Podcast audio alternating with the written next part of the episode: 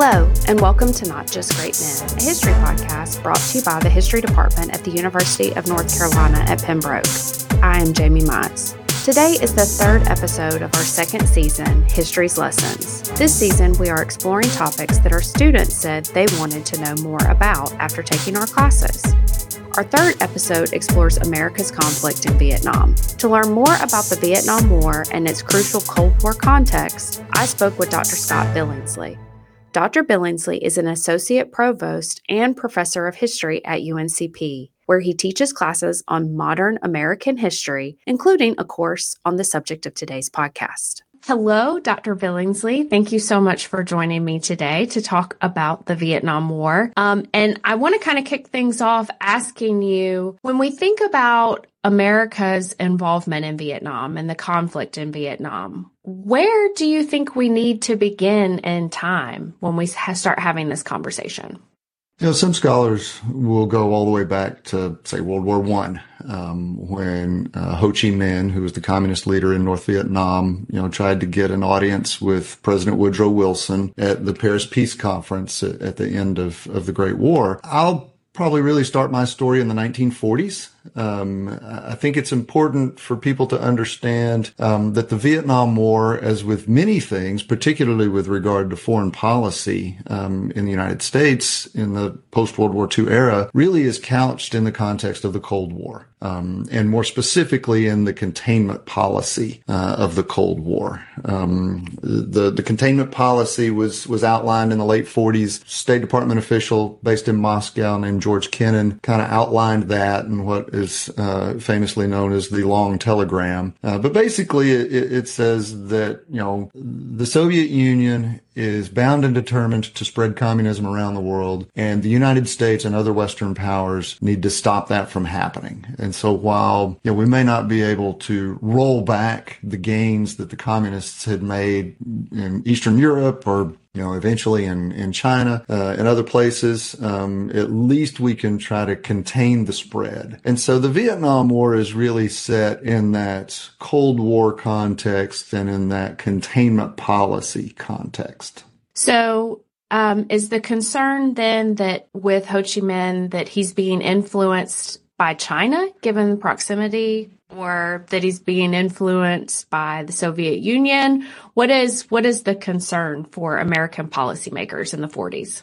Yeah, so American policymakers um, really um, their their basic assumption was very often all communism flows out of Moscow, and so you know you had the Soviet Union, um, which clearly had been communist for you know a number of years. China then fell to communism in 1949, uh, the same year that the Soviet Union detonated its first atomic bomb. Uh, you know, several years ahead of when the United States thought they would, and so it really put the U.S. on high alert. Um, and in 1950, um, the National Security Council issued a document um, called NSC 68 uh, that really sort of uh, shaped um, uh, military and and diplomatic policy for the next few decades, really and um, you know the um, the for instance the defense budget you know went up by 350 percent you know over the next few years um, in a, in response to this. And so Ho Chi Minh was an avowed Marxist. He had been a Marxist for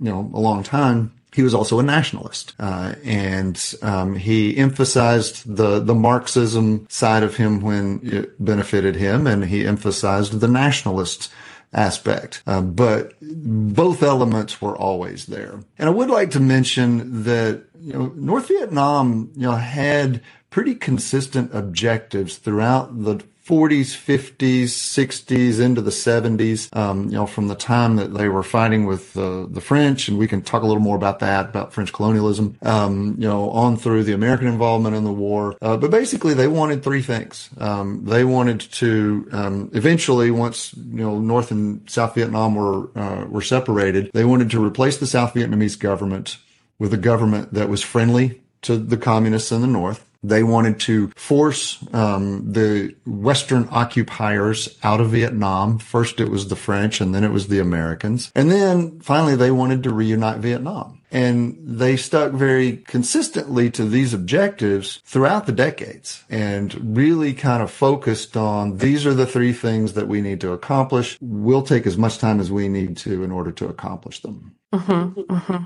So, oftentimes we do tend to think about American involvement specifically when we think about the Vietnam War and we think about kind of it, Ho Chi Minh's response as kind of anti American policy. But you did mention the fact that the French are there. So, how is it that we kind of go through this transition period in which the French are fighting against Vietnamese nationalists to the point where America gets kind of entangled in all of that. So the French really moved into that region uh, in the 1860s. Um, you know, kind of at the height of you know their European colonialism. You know, European powers had been colonizing all over the world, um, you know, for, for generations. And so the French moved into that region. They called it Indochina. Um, and it included Vietnam, Laos, Cambodia. And, um, so they had been there for a long time. And then during World War II, um, the Japanese moved in and kind of pushed the French out. Um, you know, the French were busy, you know, fighting Hitler in Europe and, and then, you know, once World War II was over, the Japanese kind of moved out. And, and France really felt like in that post World War II era that in order for them to maintain their status in the world, they needed to, you know, retake control of all of their colonies around the world. You know, they felt like, okay, this 19th century colonialism that had made us great, uh, that needed to continue in order to remain great. And so they really were, were focused on that all over, all over the world. Americans were, uh, I don't know, a little, um, I don't know if ambivalent is the right word, but they were kind of on the fence here because during World War II, American um, intelligence officers in the OSS, which later becomes the CIA, they had a really good relationship with Ho Chi Minh and, and his folks, um, and worked, you know, very closely with them and against and the Japanese. yeah. Yeah. Yeah. Yeah. and so they, they, they liked Ho Chi Minh. Um, but after World War II was over and after Truman took office, Truman was primarily focused on um, rebuilding Europe so that um, you know another Hitler wouldn't arise in Germany, and Marshall so that plan. the Soviet Union wouldn't take over. And so they needed the French on their side, and the French and Americans had uh, it wasn't the greatest relationship in the world. I mean, they cooperated, but you know Roosevelt was not crazy about De Gaulle, and and so. Um, so Truman made some some sacrifices. He made some compromises uh, in Indochina in order to get French support in Europe, um, in in terms of you know rebuilding Germany in a Western fashion, um, so that you know they could kind of control what happened in Germany. And so Truman allowed uh, the French to retake control of their colony in Indochina, um, sent money to, to help with that effort. And Ho Chi Minh and his nationalists wanted them out. And so, um, the French Indochina War, uh, you know, basically ran from about 1950 to 1954. And, um, the, the French lost. Um, the decisive battle there was the Battle of Dien Bien Phu. And, you know, they, the, the North Vietnamese, you know, just came in and kind of crushed the French, and the French were like, "Forget it, we're we're done. You know, we're getting out of here." And so um, the United States then had kind of positioned itself with the French, but against the North Vietnamese. And then you add on this layer of containment policy and Cold War. And by, you know, 1954, the United States was very committed or was becoming committed to uh, ensuring that communism did not spread. And we had already seen in places like Greece and Turkey where the United States and Western powers were able to keep communists at bay. And so they felt like that it was working. You know, this containment policy is a good policy. So that's how we got involved kind of at the beginning with the French, and then the French are out, um, and then you know there's um, uh, this uh, kind of waiting period. So in, in 1954, they had this peace agreement um, that essentially divided Vietnam at the 38th parallel. No, the 17th parallel. Sorry, 38th parallel was Korea. Korea. Yeah. So the uh, uh, at 17th parallel, and it was supposed to be a temporary divide, and they were going to hold general elections two years later in 1956 and decide who's going to you know run the country. Well, Ho Chi Minh had a lot of support. And it became clear to the Americans that Ho Chi Minh was going to win that election pretty handily. And they didn't want that. And so the United States started becoming more directly involved there.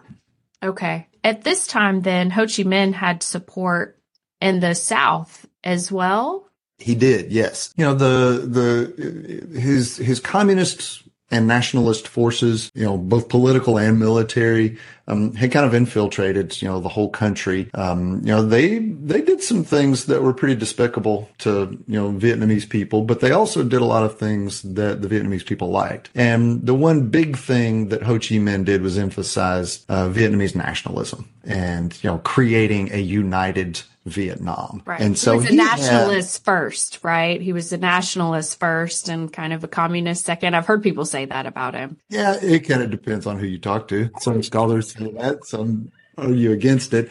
I, I kind of um, sort of split the middle on that. Okay. I would both? argue that that's a very his, historian answer. Yeah. It's both.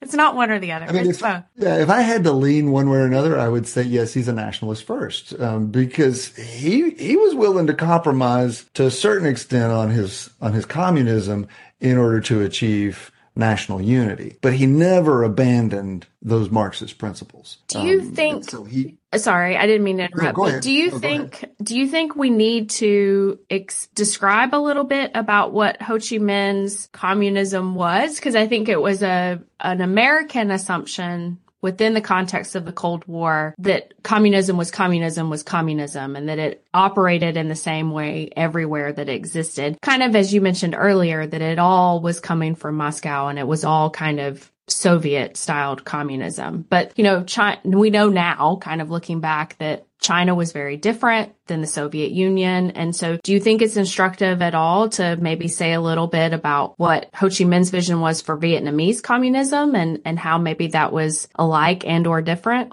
Yeah, I, I won't get too much into the ideological details um, of, of a lot of that, but you, you're correct that American policymakers just as a, uh, in general, believed that all communism flowed out of Moscow. And so that, you know, basically Moscow was directing these puppets all over the world. And as you noted, Chinese communism was very different from Russian communism. And most of the outside, most of the Western world didn't realize that for a long time. But there were, you know, there was a lot of tension uh, between Beijing and Moscow for, for years.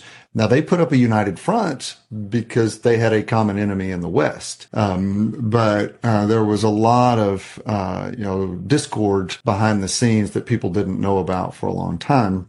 Ho Chi Minh had contacts in both China and the Soviet Union. Uh, you know, he'd been in China for a while. He'd been in the Soviet Union for a while. Um, you know, he'd studied, you know, the people and the ideas. You know, as far as his ideology goes, I, I would characterize it more as a pragmatic communism. He believed in these principles, but he mainly believed in uniting his people. Mm-hmm. And he wanted to unite them in, within that communist mm-hmm. context. Mm-hmm.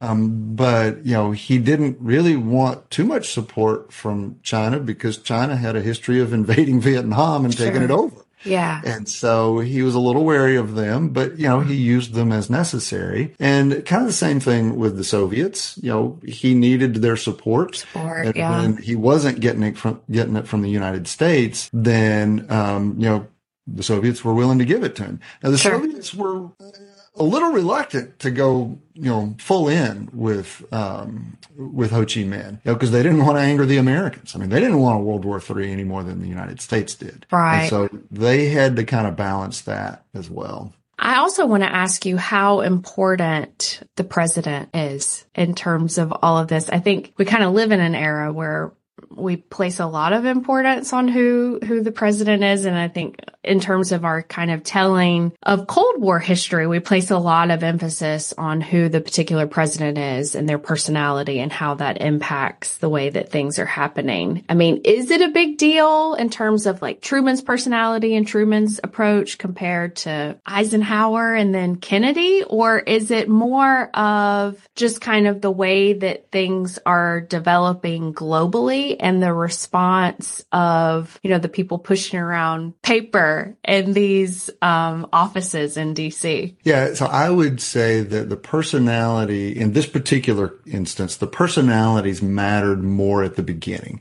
And, you know, and I will contrast Franklin Roosevelt to Harry Truman. Sure.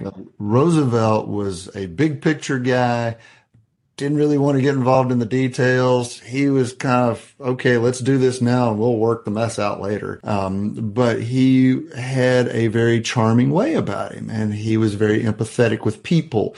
Um, I mean, he had this remarkable ability to bring Winston Churchill and Joseph Stalin together uh, to create, you know, what became known as the Big Three during World War II, and have all of them cooperating. Um, and and he he his personality really mattered in terms of those international relationships. And then when Truman took over, Truman had a very different personality. Uh, Truman was a very blunt, a very um, abrupt person. Um, you know, he kind of had his mind made up, and this is what he was going to do.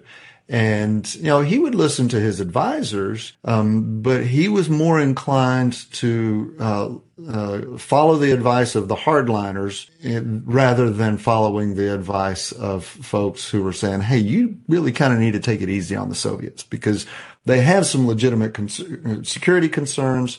Um, you know, this is sort of their mindset in all of this. And so if you go easy on them um, without going too easy, that will benefit the United States down the road. And, and that's not the path that, that Truman took. Um, there's this famous story about um, Foreign Minister Molotov uh, coming through Washington D.C. in 1945 um, on his way to San Francisco for the United Nations conference where they created the UN, and uh, he stopped by and and you know paid a visit to the new president who'd been in office I think for like 10 days, and um, they had this really tense exchange in the Oval Office, and um, Harry Truman walks out the door and sees one of his aides there, and he says, you know, I really, you know gave this guy the one two and I showed him. And then he stopped and he said, do you think that was the right thing to do? And it really revealed his insecurity because mm-hmm. he didn't really know what he was doing. I mean, Franklin Roosevelt had left Truman out of all of these discussions right. when he was vice president. And so he was kind of figuring it out as he as he was going. Mm-hmm. Um, and so I think those personalities really mattered early on, and they solidified the relationship between the countries. But then as time goes, you know, through the 1950s and 1960s, the personalities mattered, but the bureaucratic inertia also mattered. And right. so the things that Truman, you know, set in motion, Eisenhower continued and maybe accelerated somewhat. Eisenhower was really less concerned about Vietnam. He was mostly concerned about Laos. Um, when he was leaving office and Kennedy was coming in to office in, in January of 1961, uh, they had, you know, the little briefing, you know, that, that, you know, the outgoing president has with the incoming president about, um, you know, foreign matters. They didn't talk about Vietnam at all. Uh, they talked about really? Laos, that that oh. was the, the real concern. Um, but the things that Truman set in motion and that Eisenhower continued, Presidents Kennedy, Johnson, and Nixon right. accelerated. And right. the decisions that they made, the choices that they made all along got the United States further enmeshed in that conflict. Right. Because things, I mean, is it fair to, I mean, I know we really get involved with Johnson. I think everybody knows that. But my understanding is, is that in terms of like people on the ground, those numbers really increase with the Kennedy administration. Is that correct or am I misunderstanding? They began to increase then, yes. Um, so after after 1956, when the general elections did not happen, um, the United States got concerned about who was going to, you know, be in charge of of um, South Vietnam. And so um, we basically propped up a guy named uh, Ngo Dinh Diem. And Diem became the president of South Vietnam. Diem was corrupt. He was ruthless. He didn't relate to his people, um, you know, the masses of his people. You know, he, he surrounded himself with family members and a small group of, of cronies um, that, you know, benefited financially uh, from from his rule, but he wasn't communist. He wasn't Ho Chi Minh, and so the United States continued to uh, to support him in the late 1950s. And and one of the things that was kind of driving Eisenhower in this um, was this domino theory. So there was this, right, this idea domino. that if yeah. if one country falls to communism, uh-huh. then other countries in the region would fall, and before you know it, you know people in North the Carolina whole world turns red. Yes, yeah, everybody yeah, it all turns red. and so, so that mentality, um, you know, persisted through the late fifties, through the Eisenhower administration. And when Kennedy took over, when he, when he came to office, I think the United States had something like 900 uh, soldiers in Vietnam, and they were there as military advisors. They were not there in a combat role. By the time Correct. Yeah. Yeah. The air quotes. I know it's, uh, it's an audio media, but nobody saw me. I did the little air quotes, military advisors. And, and initially that's really how they functioned. Sure. Um, but the, uh, but by the time Kennedy was assassinated in 1963, there were 16,000 military advisors. So you go from 900 to 16,000 and that's a, that's a, you know, a size. That's a lot of increase. advice. That's a lot of advice. Yes. Yeah. Yeah. And by that point, they were doing a little more than advising. Um, I would like to mention just kind of a, a, UNCP connection here. So one of our former colleagues in the history department, Mickey Conley, mm-hmm. um, was retired army and he used to teach the class on American involvement in Vietnam War before I took it over after his retirement. Um, and, um, I don't, I don't know if he was in special forces or what, but, you know, he, he would talk about being in Laos in 1958, um, as a soldier there when oh, we weren't really supposed to be in Laos. To be in Laos. Yeah. Yeah. And so, you know, the United States had, we've been sending, you know, military personnel to that region for, for quite a while. But even when Kennedy was assassinated, um, and, and he, Kennedy was assassinated about three weeks after Ngo Dinh Diem was assassinated. And so Diem, the United States basically turned a blind eye. They, Kennedy saw that it wasn't working with Diem. Mm-hmm. He was a poor leader, corrupt, you know, inefficient. And so the United States turned a blind eye and allowed the coup to happen. And then there was a whole series of leadership changes for the next several years um, before uh, President Thieu uh, came to power um, later on in the 1960s and and provided some stability, but it was still corrupt and, corrupt. and inefficient. Um, but it's really during the Johnson administration. When, sure. And I know we, we do need to move on. We need to move on to that. But I just, in terms of kind of thinking about all of this in a Cold War context, I just wanted to back up and ask one question in terms of the kind of increase in manpower or advice we want to call it that, uh, that happens during the Kennedy administration. Do you think it's important that we consider how things I mean, like things are happening in Cuba during the Kennedy administration. I mean, in terms of kind of tensions within this Cold War context, all of that, all those tensions are increasing during his administration. Do you think it's important that we consider that within this, or do you think it is, these are very separate issues? Oh no, it's it's very important to understand that. And John Kennedy was a Cold Warrior, just like Dwight Eisenhower was a sure. Cold Warrior. Now, they had different perspectives. Eisenhower, his approach was um, kind of this um, massive retaliation approach that if the Soviet Union does something, that we're just gonna yeah hit them with everything we've got. Kennedy didn't like the all or nothing tenor of that approach. And so um, he he Kennedy really um, was instrumental in promoting counterinsurgency uh, tactics uh, within the United States military, and you know promoting special forces and things like that. Um, but he his Cold War views were not really any different than Eisenhower or Truman's. Um, he was very much a Cold Warrior. Um, you know, they all kind of got on the same page when it came to foreign policy in, in that regard. Sure. And putting Kennedy in that Cold War context is vitally important because, you know, you'd had the Bay of Pigs fiasco in Cuba in, uh, you know, shortly after he took office right. and he had to, you know, recover from that. Uh, I mean, he, he needed to really kind of build his chops as a, a true defender of democracy. And um, the Cuban Missile Crisis helped him out. Yeah. Uh, in 1962, um, it, it, sort of restored some of his credibility. Um, but yeah, he he was very committed to containing the spread of communism, making sure those dominoes didn't fall, and ensuring that the United States remained a a powerhouse throughout the world. Okay. Yeah. And I won't I won't bother asking like how things might have been different had Kennedy not been assassinated because Kennedy was assassinated, right? Um, yeah. and so, uh, Johnson, LBJ becomes president and that's when we see a marked shift in American involvement. So Tonkin, Tonkin Gulf, right? The mm-hmm. Tonkin Gulf incident.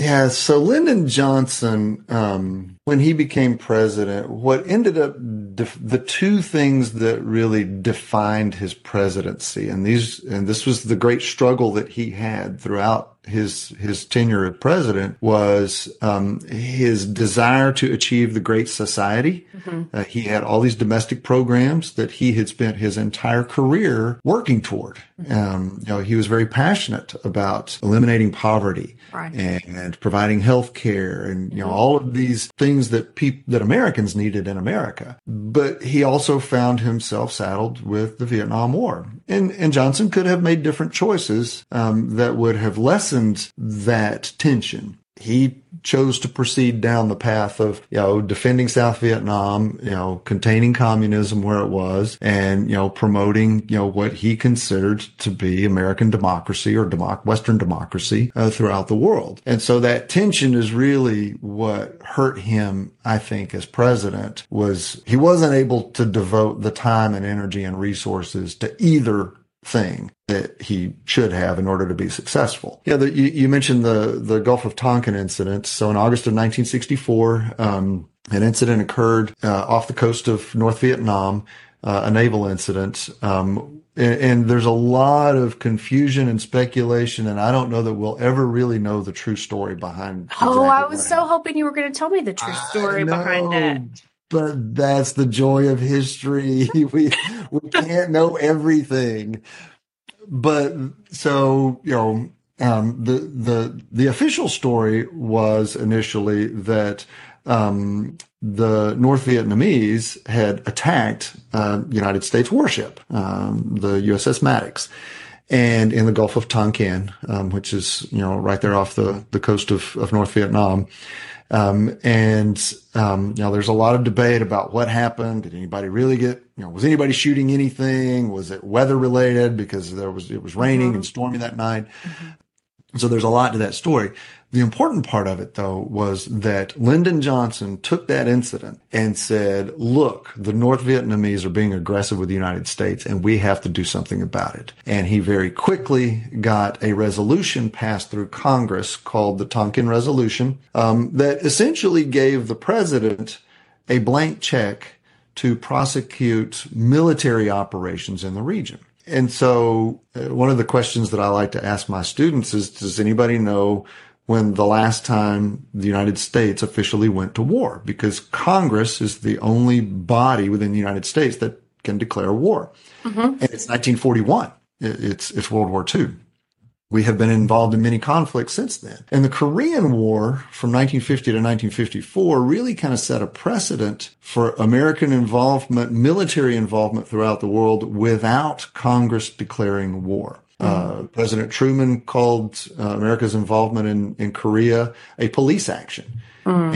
And Congress never declared war, but the United States sent a lot of troops. Mm-hmm. Uh, a lot of, you know, uh, armed forces personnel died and were injured in that mm-hmm. war, mm-hmm. but it was never an official war. Mm-hmm. And so that kind of set the precedent for the executive branch to really control those military operations and decide when the United States would get involved and when we wouldn't and how all of that would, would function.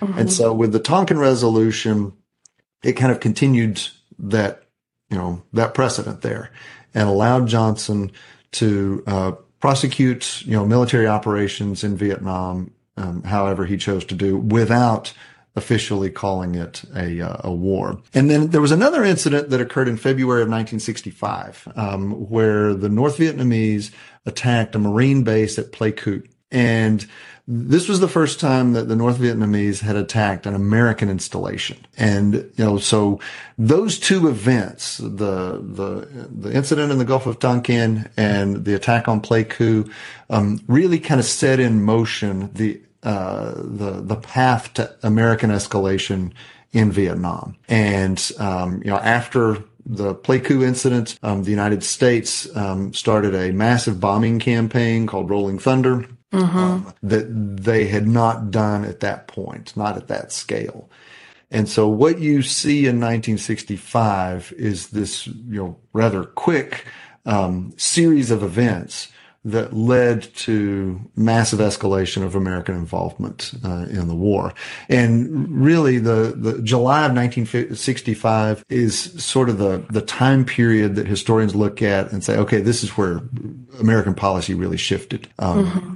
Lyndon Johnson met with several of his advisors um, during you know number of meetings in July of 1965 and really debated whether or not to to go all in and and and really you know get fully involved in the war and to send ground troops or whether to start backing out. And uh, there were arguments on both sides, and Lyndon Johnson chose to go all in. And so after July 1965, that's really when you start to see uh, a, a, large increase of American soldiers and sailors and Marines and, and airmen uh, in Vietnam. How does the world respond? And I guess I'm I'm asking specifically about communist parts of the world because if we're meant to understand this in a Cold War context, in terms of our conversations or the way that we tell histories about the Korean War, I think we have a much clearer understanding about what the Soviets are thinking about what's happening, some of the steps that they're taking, certainly what China's thinking and some of the steps that they're taking in terms of their relationship with North Korea. But what are communists and other play, like, what is their response to this kind of intensification?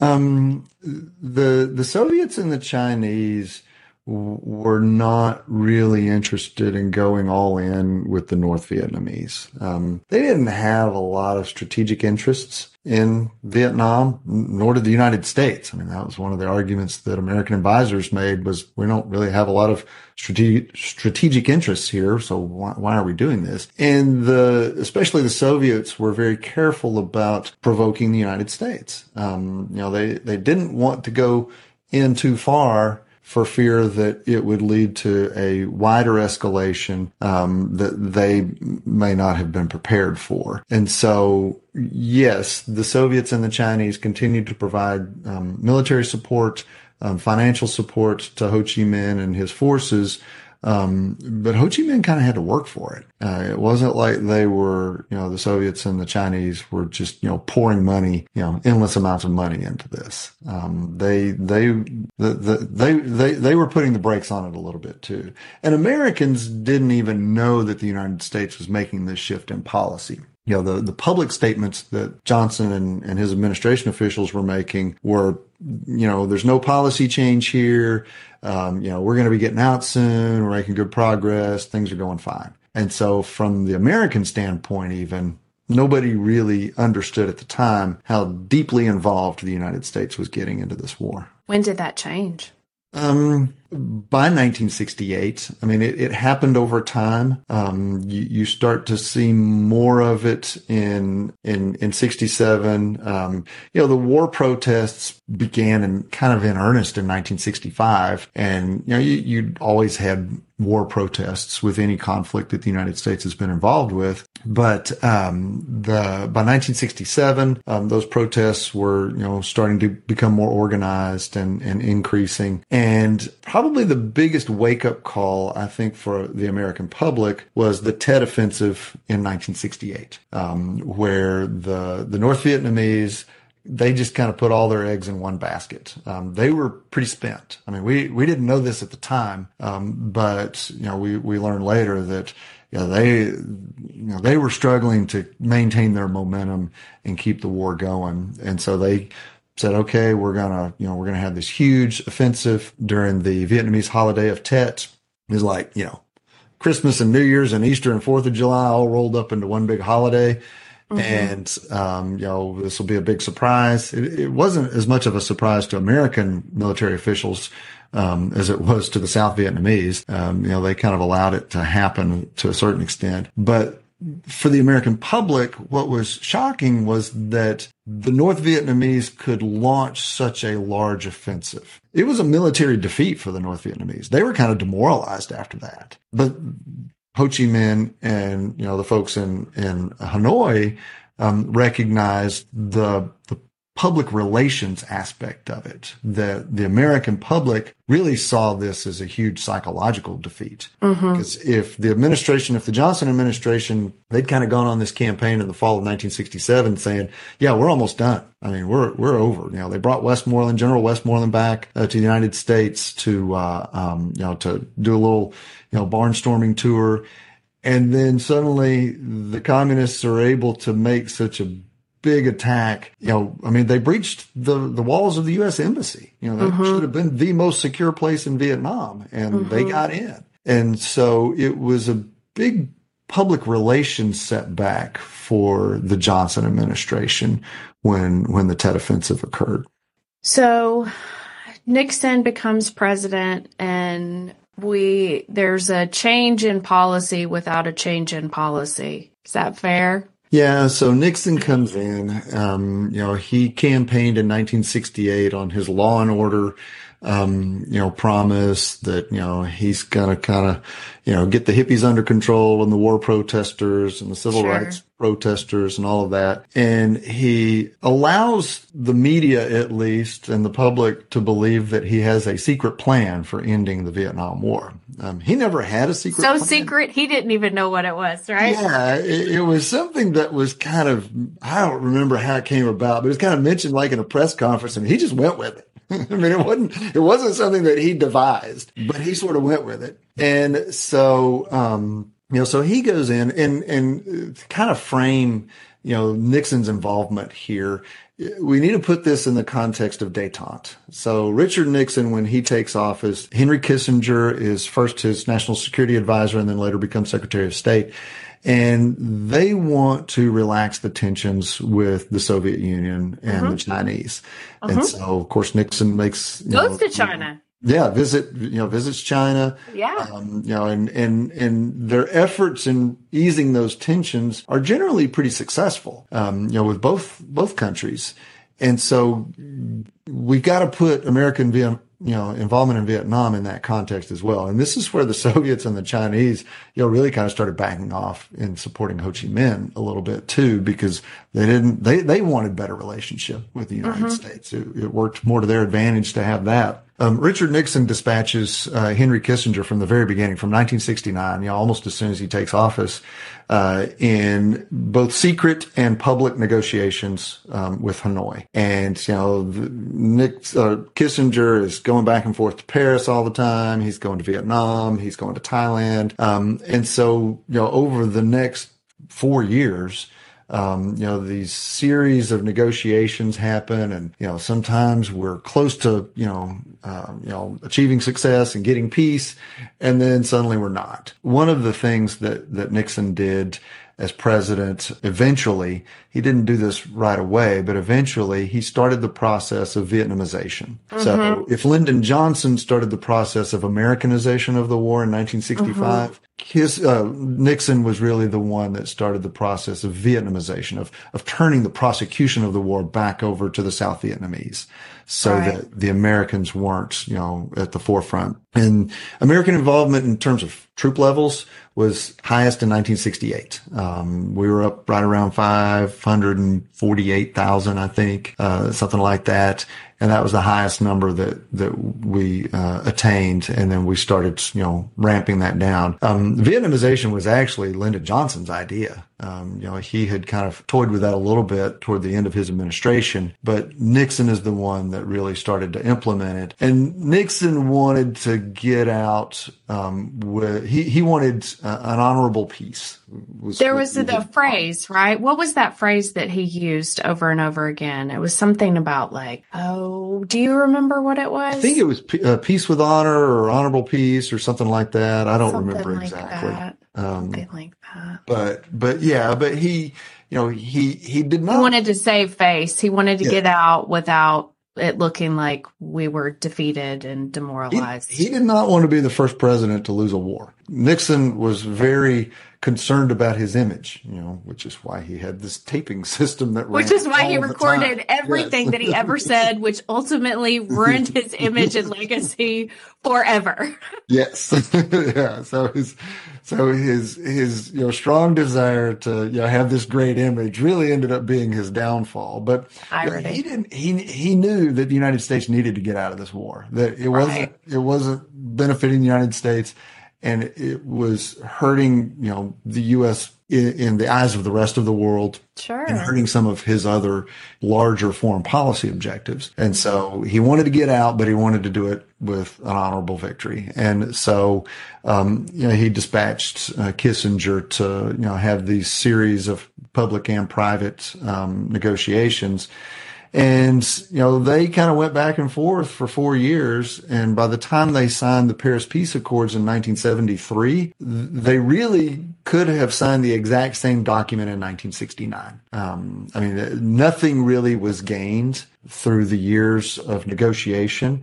And during those years, the United States, you know, initiated some pretty severe bombing campaigns. That's what I was referring to when I said Yeah. kind of initiating a new pol- a, a new strategy or whatever that was essentially not a new strategy because I was aware that our troop numbers declined um, after that peak, but it was also my understanding, and it's been a while since I've studied the Vietnam War. It was also my understanding that with Nixon, the bombing intensified and actually like where we were bombing expanded, right? Cause that isn't that when we start kind of bombing Cambodia and Laos? Am I remembering that correctly? Yes, that is correct. So, um, the the North Vietnamese had been using a um, um, a transportation network, The Ho Chi Minh Trail. Ho Chi Minh Trail, exactly, which really started out as a trail, like a little footpath. And it Right. eventually became like paved roads and you know stuff like that. But part of that ran through Laos and Cambodia, and so you know they were staging operations into South Vietnam from Laos and Cambodia, which technically was illegal, um, but you know they were continuing to do it. And one of the things that Nixon was really criticized for was, on the one hand, he's telling the American people, you know, we're getting out of Vietnam, I'm bringing the troops back. But then, you know, it becomes uh, apparent that we're actually expanding the war and widening it into Right. Cambodia and Laos. And so he started, you know, having some bombing raids, um, you know, particularly in Cambodia to root out those sanctuaries where the communists, where the you know North Vietnamese were launching attacks on American troops in South Vietnam, and uh, which was you know part of the reason for the protests um, in 1970 that led you know for instance to Kent State incident. Right. Um, you know, these you know these protests that occurred because Nixon had been saying one thing in public, and then we find out that oh he's doing the exact opposite here. And so yes, while he's drawing the troop numbers down. He's also intensifying the bombing campaign at different periods, and he had, you know, several different uh, bombing campaigns that occurred. One of them, you know, over Christmas, and one of them over Easter, and uh, you know, and, and using those to try to really just break the will of the North Vietnamese and bring them to their knees and get them to the negotiating table so that they would stop the war. I assume get better terms Yeah, since there were negotiations ongoing. So then we get to that really iconic moment with the helicopters leaving the embassy in Saigon and people, you know, the people holding on. And I think oh, that imagery is maybe a little bit more fresh for Americans because it, so much of it seemed to be replaying as we left Afghanistan. So how, how do, how do we get to that moment then with the helicopters? So after the peace, Paris Peace Accords, um, there were a whole series of um, uh, restrictions and contingencies. You know, where the Americans agreed to pull so many troops out, and the North Vietnamese would agree to pull their troops back, and so all of this was supposed to happen in stages. Um, you know, and there was, you know, these assurances to the uh, Thieu regime in South Vietnam that North Vietnam didn't hold to the agreements, that the United States would be right there and, and, you know, we'd be, you know, we'd, we'd support them. Congress had other ideas. Congress basically pulled the plug on financing. Funding it. Yeah. yeah. And so, you know, Nixon, uh, eventually Ford, um, we're not really interested in fighting the war anymore. I mean, they wanted to help as much as they could, but you know, they, they, their hands were kind of tied there. And so the North Vietnamese thought that it was going to take two to three years in order to, you know, retake, to reunite the whole country and to take Saigon. It ended up happening in a matter of weeks. Right. And so it really caught everybody off guard when those North Vietnamese troops you know, were sitting outside Saigon and they had control of most of the rest of South Vietnam and they were ready to move in. And so once they started marching in, um, you know, what was supposed to take a couple of years took a matter of weeks. And so everybody was scrambling to get out. And the U.S. ambassador at the time um, did not really take seriously that threat.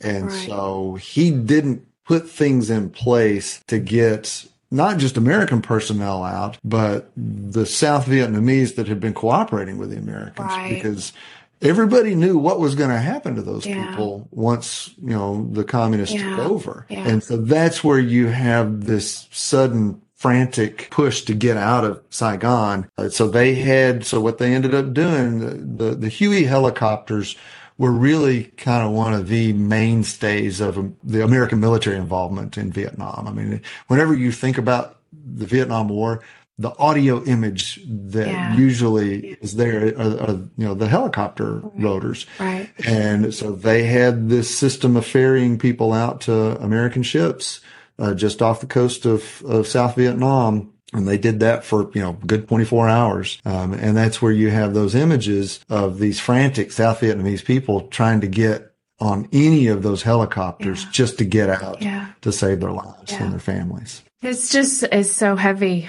to think about and to think that, I mean, seriously, seeing that imagery happen again yeah. and a similar yeah. sort of and i always tell students that to say like his, oh history repeats itself is kind of is lazy. It, it doesn't really yeah. repeat itself, but that cycles and, and patterns do. And I don't know, it's, it's rather inexplicable to think how that this is just a very parallel sort of experience yeah. and that policymakers, I don't know, it was lost on them, I guess. I don't know. Anyway, okay, we can't talk about that. Back to Vietnam. I want to um, finish by asking you, um, and maybe this does kind of connect with what I was just referencing, but the legacies of Vietnam. Even though the the Cold War ended, the the legacy and kind of I'm not sure how to how to term it, but needing to overcome right? Needing to do things to overcome the loss or whatever happened, the Vietnam complex or whatever we can call it. What is it about the conflict in Vietnam that it still is really just it's such an issue in this country. You know, mm-hmm. even even today, people something happens and there's this immediate comparison to Vietnam. And we've kind of couched this conversation with needing to understand it within the context of the Cold War. So how is it that we've moved beyond the Cold War, but we're still kind of wrestling with our involvement in Vietnam? The, the, the Vietnam War came at a time when the United States was grappling with so many things. You know, we were in the midst of the civil rights movement. There were other protest movements that were spawned by the civil rights movement. Um, you know, there were um, uh, economic issues. You know, the you know the United States in the 1950s was you know, supposedly this bastion of middle class growth and all, but really what we saw in the 1960s was there was still a lot of poverty. Um, and so the war came at a time when America was grappling with a lot of things. And then it also came at a time when those baby boomers that had been born, you know, after World War II were coming of age. And so they were the ones who were fighting this war. They were the ones who were protesting this war. And so all of those things, you know, coming together like that. And then you've got, you know, the Watergate situation where, um, you know, Americans, you know, really started to kind of lose faith in their national leaders. And so with the United States essentially losing the Vietnam War, I mean, the, the, you know, the North Vietnamese achieved those objectives. You know, mm-hmm. they, they got the, uh, regime out. They, um, you got the Americans out and they re- eventually reunited Vietnam. And so mm-hmm. they, they achieved their objectives. And so for Americans, you know, losing that war and then losing faith in their leaders and, you know, all of the turmoil of the protest movements in the, you know, 50s, 60s and 70s, it was going to take a long time to get over that. To some extent, the, uh, the first Gulf War in the early 90s, you know, helped alleviate some of that. But that was such a quick and, and really kind of painless war in many ways. Um, simply because it didn't have the, you know, the dramatic impact on American society at large that the Vietnam War had or that World War II had. And so, yeah, it has been a touch point for a long time for um, you know for for Americans, and I think it will continue to be. Um, you know, the the war in Afghanistan, America's involvement in, Af- in, Afghanistan lasted longer than the Vietnam War, than our involvement yes, in Vietnam. Did. But I don't think it had the you know the, the attention the constant attention that the Vietnam War had. And you, know, you, didn't have, you know, uh, the draft and you didn't have draft dodgers and you didn't have, you know, these large protests and things like that. And so while, you know, America's involvement in, you know, Afghanistan in particular, but in the Middle East generally, you know, has been going on really for 30 years. Mm-hmm. Um, the Vietnam War is still kind of that that touch point, and and I think it probably will continue to be until there is another event like that to kind of take its place and and you know become the touch point for another generation of Americans. Interesting. Thank you, Dr. Billingsley, for your time today. Well, thanks for letting me come on your program. I appreciate it. I've enjoyed the discussion. I have as well. Have a great day. All right. Thanks. Bye-bye. Bye.